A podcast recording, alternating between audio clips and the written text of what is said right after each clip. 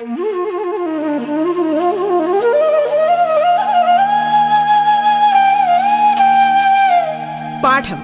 കേട്ടു പഠിക്കാൻ റേഡിയോ കേരളയിലൂടെ.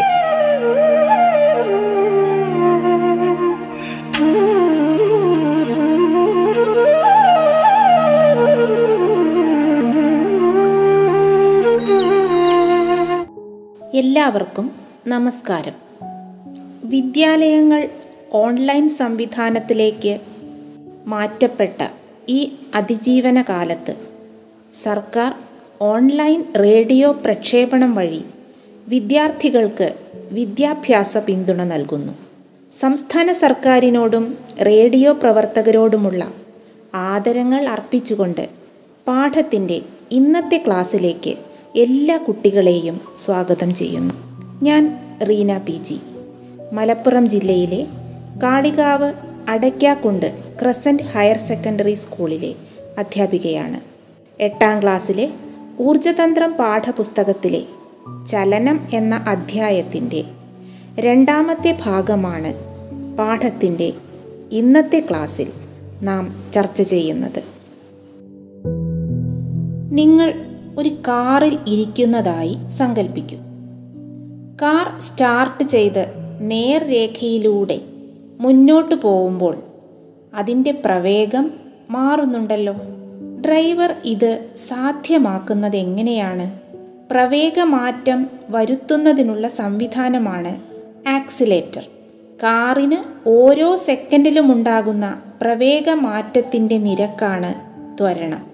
അതായത് പ്രവേഗമാറ്റത്തെ സമയം കൊണ്ട് ഹരിച്ചാൽ നമുക്ക് ത്വരണം ലഭിക്കുന്നു. ത്വരണം ഒരു സദിശ അളവാണ്. ത്വരണത്തിന്റെ യൂണിറ്റ് എന്താണെന്നറിയാമോ?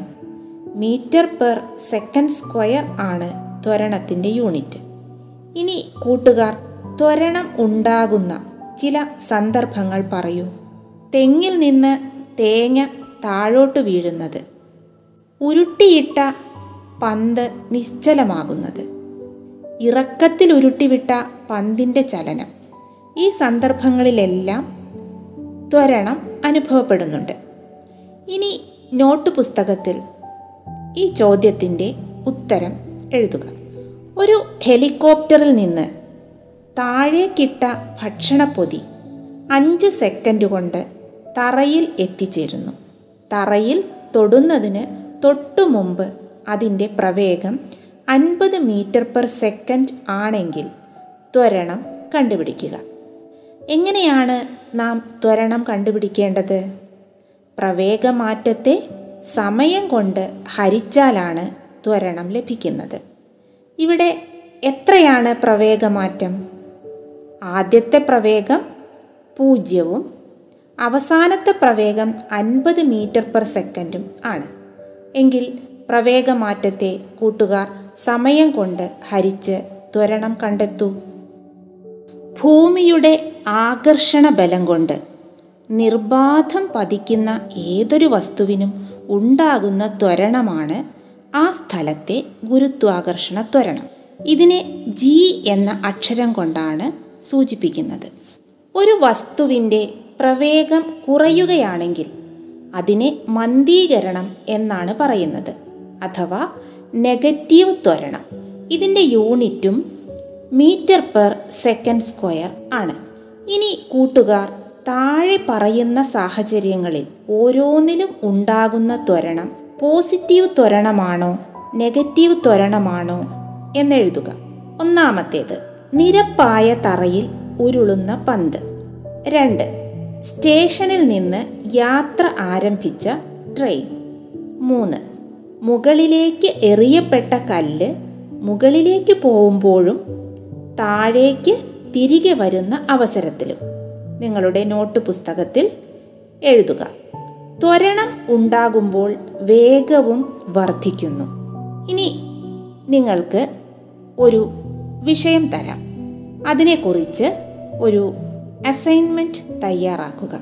വാഹനാപകടങ്ങൾ മൂലമുണ്ടാകുന്ന മരണങ്ങൾക്ക് കാരണം ഡ്രൈവർമാർ മാത്രമാണോ? കാൽനട യാത്രക്കാർ ശ്രദ്ധിക്കേണ്ട കാര്യങ്ങൾ എന്തെല്ലാമാണ്? നടപ്പാതയിലൂടെ മാത്രം നടക്കുക. റോഡിന്റെ വലതുവശത്തുകൂടി നടക്കുക. സീബ്ര വരെയുള്ള ഇടങ്ങളിൽ അതിലൂടെ മാത്രം റോഡ് മുറിച്ച് കടക്കുക. സന്ധ്യാസമയത്തും രാത്രിയിലും ഇരുണ്ടതും കടുത്ത നിറത്തിലുള്ളതുമായ വസ്ത്രങ്ങൾ ധരിച്ച് റോഡിലൂടെ നടക്കാതിരിക്കുക. ചലനം എന്ന അധ്യായത്തിൽ നിന്ന് നിങ്ങൾ എന്തെല്ലാം കാര്യങ്ങളാണ് മനസ്സിലാക്കിയത്? ചലനാവസ്ഥയും നിശ്ചലാവസ്ഥയും അവലംബക വസ്തുവിനെ അടിസ്ഥാനമാക്കി തിരിച്ചറിയാൻ സാധിക്കുന്നു. ദൂരവും സ്ഥാനാന്തരവും തമ്മിലുള്ള വ്യത്യാസങ്ങൾ തിരിച്ചറിയാനും അവയുടെ അളവുകൾ തുല്യമാകുന്ന സാഹചര്യങ്ങൾ കണ്ടെത്തി വിശദീകരിക്കാനും സാധിക്കുന്നു. ദിശ കൂടി ചേർത്ത് പ്രസ്താവിക്കേണ്ട അളവുകൾ സദിശ അളവുകളാണെന്നും അല്ലാത്തവ അതിശ അളവുകളാണെന്നും തിരിച്ചറിഞ്ഞ് ഉദാഹരണങ്ങൾ നൽകാൻ കഴിഞ്ഞു. വേഗവും പ്രവേഗവും തമ്മിലുള്ള വ്യത്യാസങ്ങൾ തിരിച്ചറിഞ്ഞ് വിശദീകരിക്കാൻ കഴിഞ്ഞു. സമവേഗം അസമവേഗം സമപ്രവേഗം അസമപ്രവേഗം ത്വരണം മന്ദീകരണം എന്നിവയ്ക്ക് ഉദാഹരണങ്ങൾ കണ്ടെത്തി വിശദീകരിക്കാനും ഗണിത പ്രശ്നങ്ങൾ നിർദ്ധാരണം ചെയ്യാനും സാധിച്ചു. റോഡ് സുരക്ഷയ്ക്കായി സ്വീകരിക്കേണ്ട നടപടികൾ വിശദീകരിക്കാനും ബന്ധപ്പെട്ട പ്രവർത്തനങ്ങളിൽ ഏർപ്പെടാനും കഴിഞ്ഞു. കുട്ടികളെ ചലനം എന്ന അധ്യായത്തിലെ ചില പഠന പ്രവർത്തനങ്ങളെ ഇനി നമുക്ക് വിലയിരുത്താം. പ്രവേഗം ത്വരണം വേഗം സ്ഥാനാന്തരം ഇവയിൽ കൂട്ടത്തിൽപ്പെടാത്തത് ഏതാണ്? കൂട്ടുകാർക്കറിയാം വേഗം ആണ്. എന്താണ് കാരണം? പ്രവേഗവും ത്വരണവും സ്ഥാനാന്തരവും സദിശ അളവുകളാണ്. എന്നാൽ വേഗം അതിശ അളവാണ്. അല്ലേ? ഒരു കുട്ടിയുടെ പ്രസ്താവന തന്നിരിക്കുന്നു. ഞാൻ ഇരുന്നൂറ്റി അൻപത് മീറ്റർ ദൂരം ഓടിയെങ്കിലും എന്റെ സ്ഥാനാന്തരം പൂജ്യമാണ്. ഇതുകൊണ്ട് എന്താണ് അർത്ഥമാക്കുന്നത്?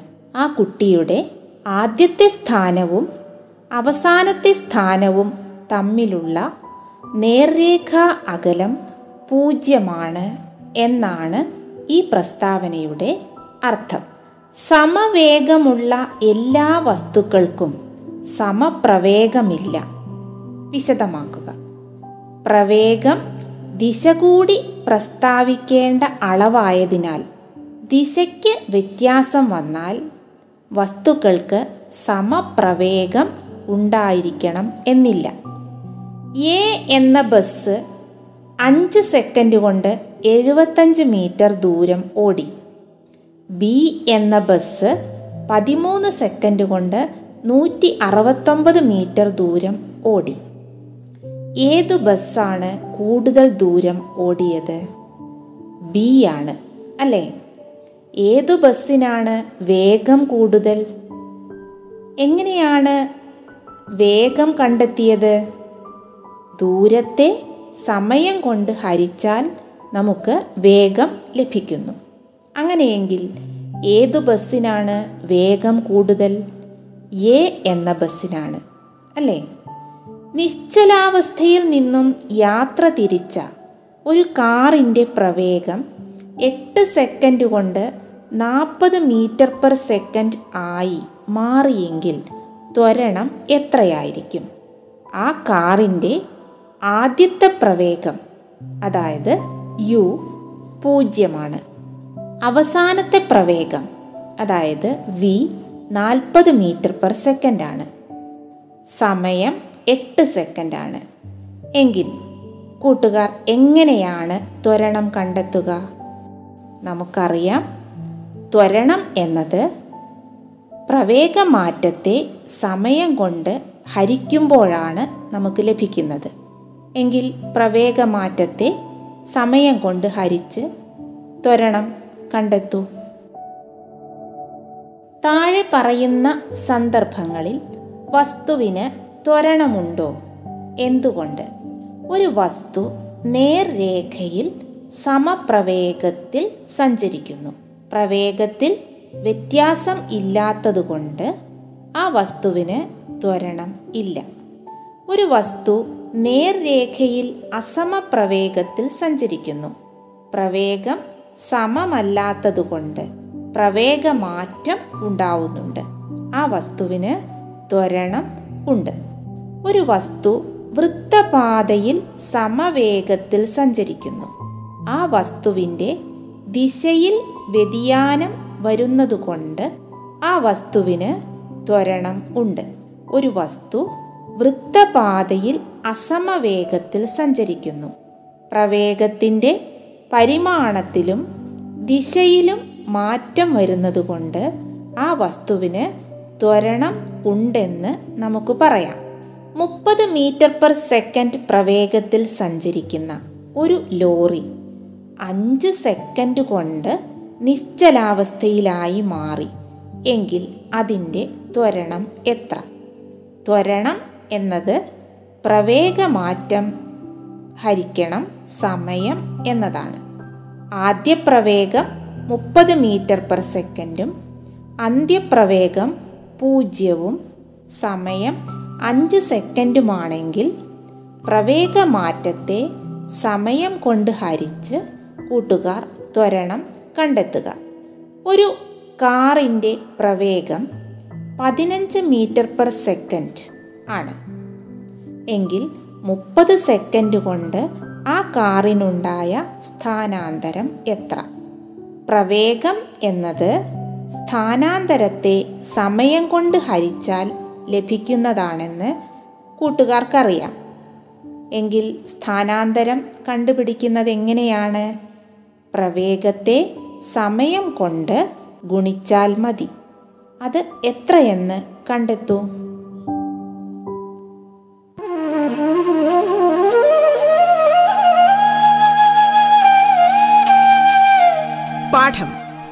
പഠിക്കാൻ റേഡിയോ കേരളയിലൂടെ. പാഠത്തിൽ ഇനി ഇടവേള.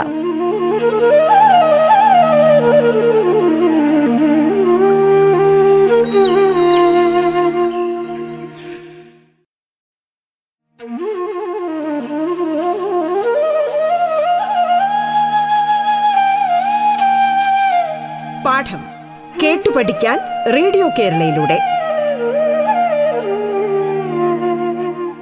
തുടർന്ന് കേൾക്കാം പാഠം.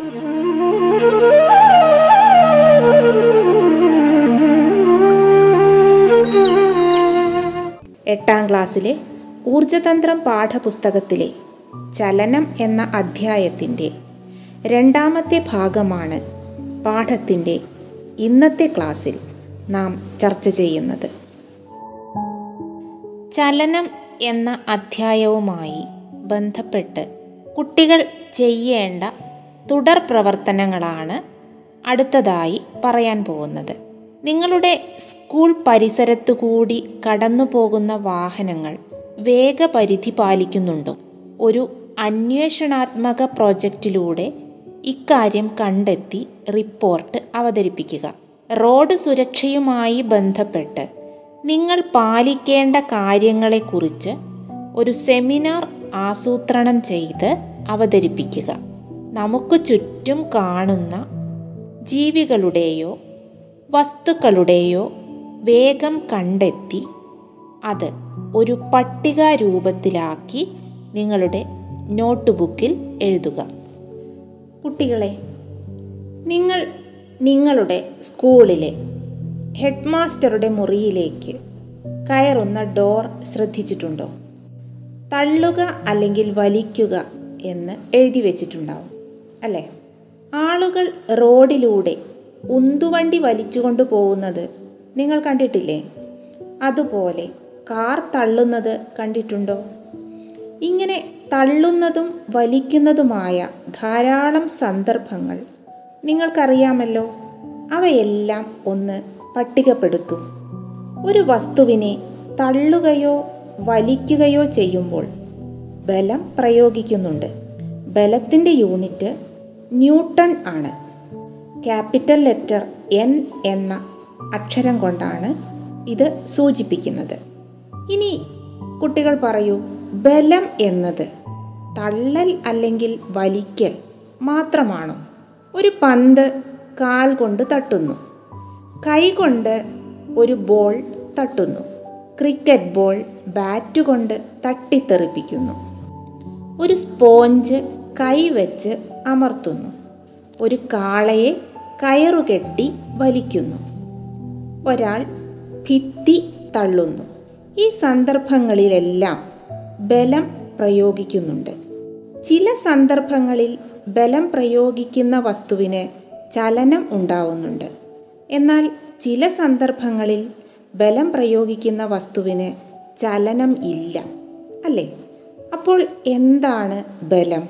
ഒരു വസ്തുവിന്റെ ആകൃതിക്കോ വലിപ്പത്തിനോ വ്യാപ്തത്തിനോ നിശ്ചലാവസ്ഥയ്ക്കോ ചലനാവസ്ഥയ്ക്കോ മാറ്റം വരുത്തുകയോ അതിനുള്ള പ്രവണത ഉളവാക്കുകയോ ചെയ്യുന്നതെന്താണോ അതാണ് ബലം. നമുക്ക് പരിചിതമായ വിവിധ തരം ബലങ്ങളുണ്ട് അല്ലേ? ഏതൊക്കെയാണെന്ന് നമുക്കൊന്ന് ചിന്തിക്കാം. മനുഷ്യനും മറ്റു ജീവികളും പ്രവൃത്തി ചെയ്യാൻ ഉപയോഗിക്കുന്നത് അവരുടെ പേശീബലമാണ്. കാന്തത്തിന് ആകർഷണ വികർഷണ സ്വഭാവമുണ്ട്. കാന്തം പ്രയോഗിക്കുന്ന ഈ ബലത്തെ കാന്തിക ബലം എന്നാണ് പറയുന്നത്.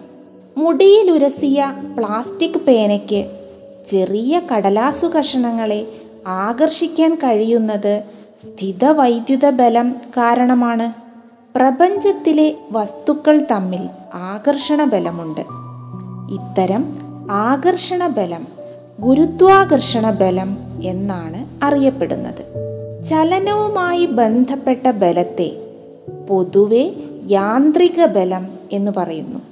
ഒരു വസ്തുവിനു മുകളിലൂടെ മറ്റൊരു വസ്തു നീങ്ങുമ്പോൾ വസ്തുക്കളുടെ ചലനത്തെ തടസ്സപ്പെടുത്തുന്ന ബലമാണ് ഘർഷണ ബലം ഇവ കൂടാതെ മറ്റു ബലങ്ങളും ഉണ്ട്. ചില സന്ദർഭങ്ങൾ നമുക്കൊന്ന് വിശകലനം ചെയ്തു നോക്കാം. കിണറ്റിൽ നിന്ന് കയറുപയോഗിച്ച് വെള്ളം കോരുന്നു. ഒരാൾ ട്രോളി തള്ളുന്നു. തെങ്ങിൽ നിന്ന് തേങ്ങ താഴോട്ട് വീഴുന്നു. ഒരു പന്ത് ഉരുണ്ടുവന്ന് നിശ്ചലമാവുന്നു. കാന്തം ഇരുമ്പ് പോലുള്ള കാന്തിക വസ്തുക്കളെ ആകർഷിക്കുന്നു. മുടിയിലുരസിയ പ്ലാസ്റ്റിക് പേനയോ സ്കെയിലോ ചെറിയ കടലാസ് കഷണങ്ങളെ ആകർഷിക്കുന്നു. ഈ സന്ദർഭങ്ങളിലെല്ലാം ചിലതിൽ സമ്പർക്കം മൂലം അഥവാ വസ്തുക്കളുടെ പരസ്പര സ്പർശനം മൂലമുള്ള ബലം ഉണ്ട്. മറ്റു ചിലതിൽ വസ്തുക്കളുടെ പരസ്പര സ്പർശനം ഇല്ലാത്ത ബലവും ആണുള്ളത്. ഇനി കൂട്ടുകാർ പറയൂ ഏതൊക്കെ സന്ദർഭങ്ങളാണ് സമ്പർക്ക ബലം ഏതൊക്കെ സന്ദർഭങ്ങളിലാണ് സമ്പർക്കരഹിത ബലം അനുഭവപ്പെടുന്നത്? മുകളിൽ പറഞ്ഞ സന്ദർഭങ്ങളെ സമ്പർക്ക ബലം സമ്പർക്കരഹിത ബലം എന്നിങ്ങനെ പട്ടികപ്പെടുത്തി നിങ്ങളുടെ നോട്ട് പുസ്തകത്തിൽ എഴുതുക. ഈ സന്ദർഭങ്ങൾ വിശകലനം ചെയ്തതിലൂടെ കുട്ടികൾക്ക് മനസ്സിലായിട്ടുണ്ടാവും. എന്താണ് സമ്പർക്ക ബലം എന്താണ് സമ്പർക്കരഹിത ബലം എന്ന്. വസ്തുക്കൾ തമ്മിൽ പരസ്പര സമ്പർക്കത്തിലൂടെ പ്രയോഗിക്കപ്പെടുന്ന ബലമാണ് സമ്പർക്ക ബലം വസ്തുവുമായി സമ്പർക്കമില്ലാതെ ഒരു വസ്തുവിൽ പ്രയോഗിക്കുന്ന ബലമാണ് സമ്പർക്കരഹിത ബലം ഇനി കൂട്ടുകാർ സർ ഐസക് ന്യൂട്ടൺ എന്ന ശാസ്ത്രജ്ഞനെ കുറിച്ച് കേട്ടിട്ടുണ്ടോ? ഇംഗ്ലണ്ടിലെ വൂൾസ് തോർപ്പിൽ ആണ് അദ്ദേഹം ജനിച്ചത്. അദ്ദേഹത്തിന്റെ കണ്ടെത്തലുകളിൽ പ്രധാനപ്പെട്ടവയാണ് ചലന നിയമങ്ങൾ ഗുരുത്വാകർഷണ നിയമം തുടങ്ങിയവ. അദ്ദേഹത്തിന് ആയിരത്തി എഴുന്നൂറ്റി അഞ്ചിലാണ് സർ പദവി ലഭിച്ചത്. ഫിലോസഫിയ നാച്ചുറാലിസ് പ്രിൻസിപ്പിയ മാത്തമാറ്റിക്ക എന്ന അദ്ദേഹത്തിന്റെ പ്രശസ്ത കൃതി ശാസ്ത്രലോകത്തിന് ഒരു വഴികാട്ടിയാണ്. ബലത്തിന്റെ യൂണിറ്റ് ന്യൂട്ടൺ ആണെന്ന് കൂട്ടുകാർക്കറിയാം. ഐസക് ന്യൂട്ടൺ എന്ന ശാസ്ത്രജ്ഞനോടുള്ള ബഹുമാനാർത്ഥമാണ് ബലത്തിന് ന്യൂട്ടൺ എന്ന യൂണിറ്റ് നൽകിയിരിക്കുന്നത്. നൂറ് ഗ്രാം മാസുള്ള ഒരു വസ്തുവിനെ തറനിരപ്പിൽ സമാന്തരമായി കയ്യിൽ താങ്ങി നിർത്താൻ ഗുരുത്വാകർഷണ ബലത്തിനെതിരെ ഏകദേശം ഒരു ന്യൂട്ടൺ ബലം പ്രയോഗിക്കണം. ഇതുവരെ നിങ്ങൾ കേട്ടത് എട്ടാം ക്ലാസ്സിലെ ഊർജതന്ത്ര പാഠപുസ്തകത്തിലെ ചലനം എന്ന അധ്യായത്തിന്റെ അവസാന ഭാഗവും ബലം എന്ന അധ്യായത്തിന്റെ ആദ്യ ഭാഗവും ആണ്. നിങ്ങൾക്കൊപ്പം ഞാൻ റീന പി ജി. പാഠത്തിന്റെ ഇന്നത്തെ അധ്യായം ഇവിടെ പൂർണമാകുന്നു. നന്ദി നമസ്കാരം.